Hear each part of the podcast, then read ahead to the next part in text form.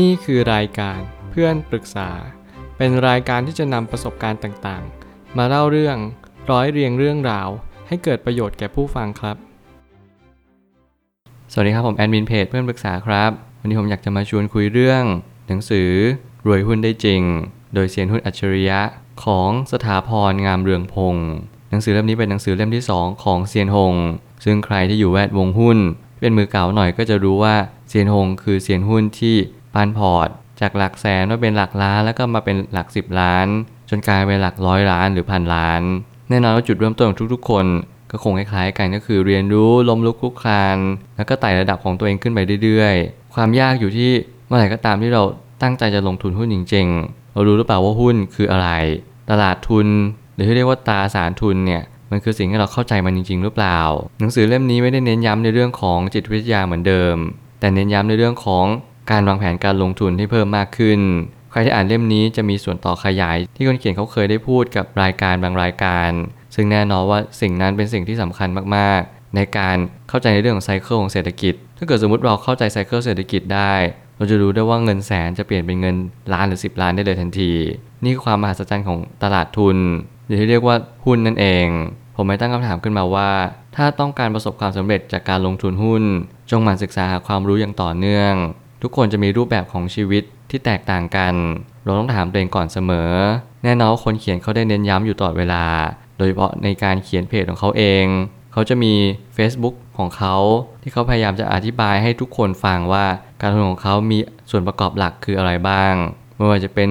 อารมณ์ วินัย ความอดทน สิ่งต่างๆ เหล่านี้หลอมรวม ให้เขาประสบความสำเร็จที่เป็นอยู่แบบนี้ทุกๆวัน ซึ่งแน่นอนว่าใครหลายคนที่ได้อ่านก็ย่อมเข้าใจได้โดยดีว่า ไม่น่าแปลกใจเลยทำไมเซียนหงถึงประสบความสำเร็จขนาดนี้ ผมเป็นคนหนึ่งที่เพิ่งรู้จักเซียนหง เมื่อไม่นานมานี้ก็ด้วยหนังสือเล่มนี้เหมือนกัน แต่แน่นอนว่าเมื่อไหร่ก็ตามที่เราได้เสพสื่อจากคนที่เขาประสบความสำเร็จจากการลงทุนจริงๆเนี่ย เราจะรู้ได้ว่าการลงทุนไม่ใช่เรื่องง่าย หลายคนชอบหาทางลัด หลายคนชอบหาทางง่าย บอกเลยว่าทางง่ายหรือทางลัดไม่มีอยู่จริง ใครที่ไม่ต้องการอ่านหนังสือหรือใครที่ไม่ต้องการฟังอะไรเลย การเสพสื่อจากคนที่ประสบความสำเร็จ เราอาจจะดูถูกเขาหรือเราอาจจะไม่เคยเชื่อเลยว่าเฮ้ย สิ่งที่เขาทำเนี่ยเขาไม่บอกหรอกว่าเขาทำยังไง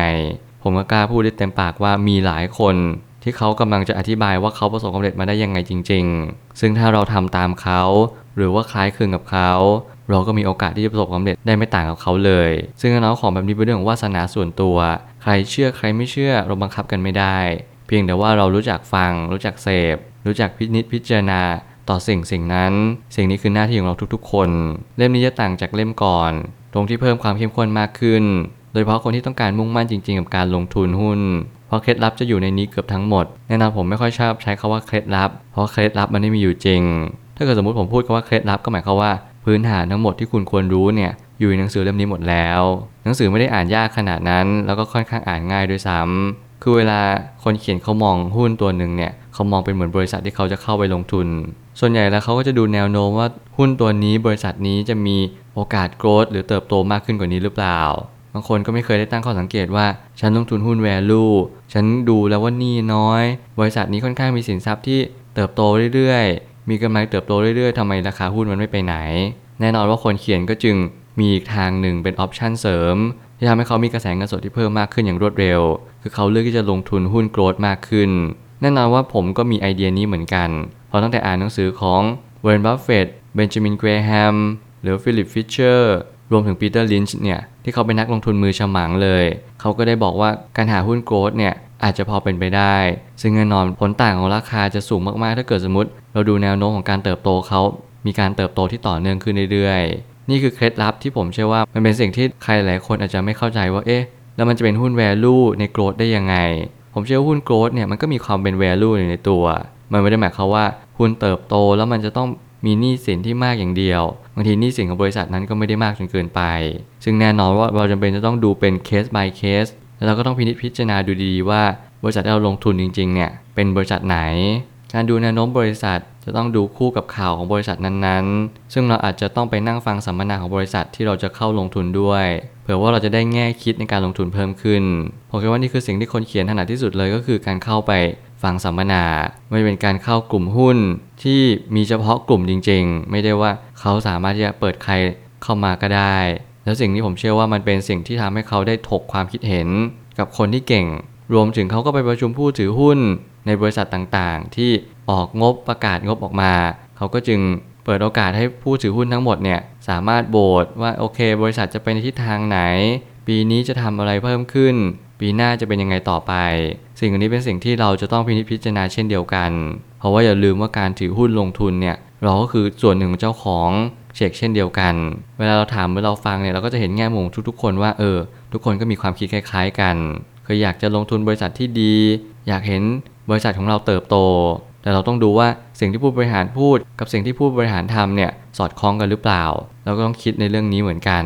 แกะงบการเงินให้ออกมากที่สุด เราต้องเชื่อสิ่งที่งบการเงินบอก ไม่เน้นข่าวลือ สิ่งชวนเชื่อต่างๆ เพราะมันไม่สามารถทำให้บริษัทนั้นดีขึ้นหรือแย่ลงได้เท่ากับงบการเงิน ไม่ว่าอะไรจะเกิดขึ้น งบการเงินคือการแสดงฐานะทางการเงินของบริษัททั้งหมดเลย ไม่ว่าคุณจะดูงบ กระแสเงินสด งบรายรับรายจ่ายหรืออะไรก็ตามแต่ สิ่งเหล่านี้เป็นสิ่งที่คุณจะต้องดูให้ออกเกือบทั้งหมด ถ้าเกิดเป็นไม่ได้คือทั้งหมดเลยก็ดีที่สุด เพราะคุณได้ดูว่าสิ่งที่เขาพูดกับสิ่งที่เขาทำเนี่ยมันตรงกันหรือเปล่า บางครั้งแน่นอนวิกฤตเกิดขึ้น ปัญหาเกิดขึ้นโดยเราไม่สามารถรับรู้ถึงความเปลี่ยนแปลงได้ สิ่งเหล่านี้เป็นสิ่งที่เราก็ต้องดูว่าผู้บริหารจะมีการรับมือยังไงบ้าง ยิ่งเราอ่านหนังสือเยอะยิ่งเราอ่านหมวดอื่นๆ มากมาย เราจะรู้ได้เลยว่า คนจะมีอยู่ไม่กี่ประเภท คนประเภทหนึ่งที่พูดจริงแล้วก็ทำจริง แล้วคนอีกประเภทหนึ่งก็คือพูดแต่ก็ไม่ยอมทำตามสิ่งที่ตัวเองพูด นั่นจึงเป็นทักษะของการสังเกตของแต่ละคนที่ไม่เท่ากัน สุดท้ายนี้ หากใครที่ต้องการหา passive income จากหุ้น เราก็จะเป็นจะต้องดูหุ้นที่พื้นฐานดี แถมมีปันผลมาพอเลี้ยงชีพเราด้วย เน้นวิธีปันผลเฉลี่ย 5-7%แต่ถ้าช่วงวิกฤตอาจจะได้มากกว่านั้นผมว่าคนเขียนเนี่ยเขาก็เข้าใจในวงจรเศรษฐกิจดีเพราะว่าถ้าจากหนึ่งเกิดขึ้น เราจะเรียนรู้ได้เลยว่าเรากำลังอยู่ตรงไซเคิลไหน ถ้าเกิดสมมติเราอยู่ไซเคิลกำลังจะขาขึ้น แน่นอนเราควรจะลงทุนให้เต็มพอร์ต แต่ถ้าเกิดสมมติเราอยู่ไซเคิลกำลังขาลง เราควรจะลดการลงทุนลง และพยายามถือเงินสดให้มากขึ้น สิ่งเหล่านี้เป็นการกระจายความเสี่ยงในฉบับของคนเขียน ซึ่งผมก็มีมุมมองที่คล้ายคลึงกันเช่นเดียวกันเพราะมองว่าการลงทุนหุ้นให้ผลตอบแทนเฉลี่ยสูงที่สุด ถ้าเรามองเป็นแบบ 10 ปี 20 ปีขึ้นไป แต่แน่นอนว่าแต่ละคนก็จะมีการบริหารความเสี่ยงไม่เหมือนกัน เพราะว่าแต่ละคนก็มีฐานะทางการเงินที่ลดหลั่นกันไปในแต่ละคน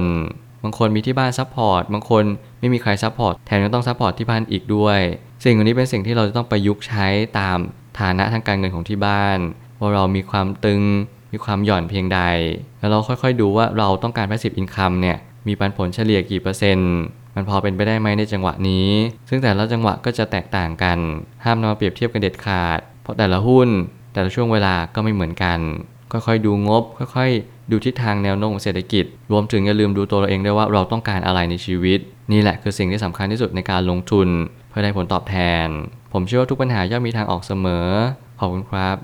รวมถึงคุณสามารถแชร์ประสบการณ์ ผ่านทาง Facebook Twitter และ YouTube และอย่าลืมติด Hashtag เพื่อนปรึกษาหรือ f r ร e n d t a l k ด้วยนะครับ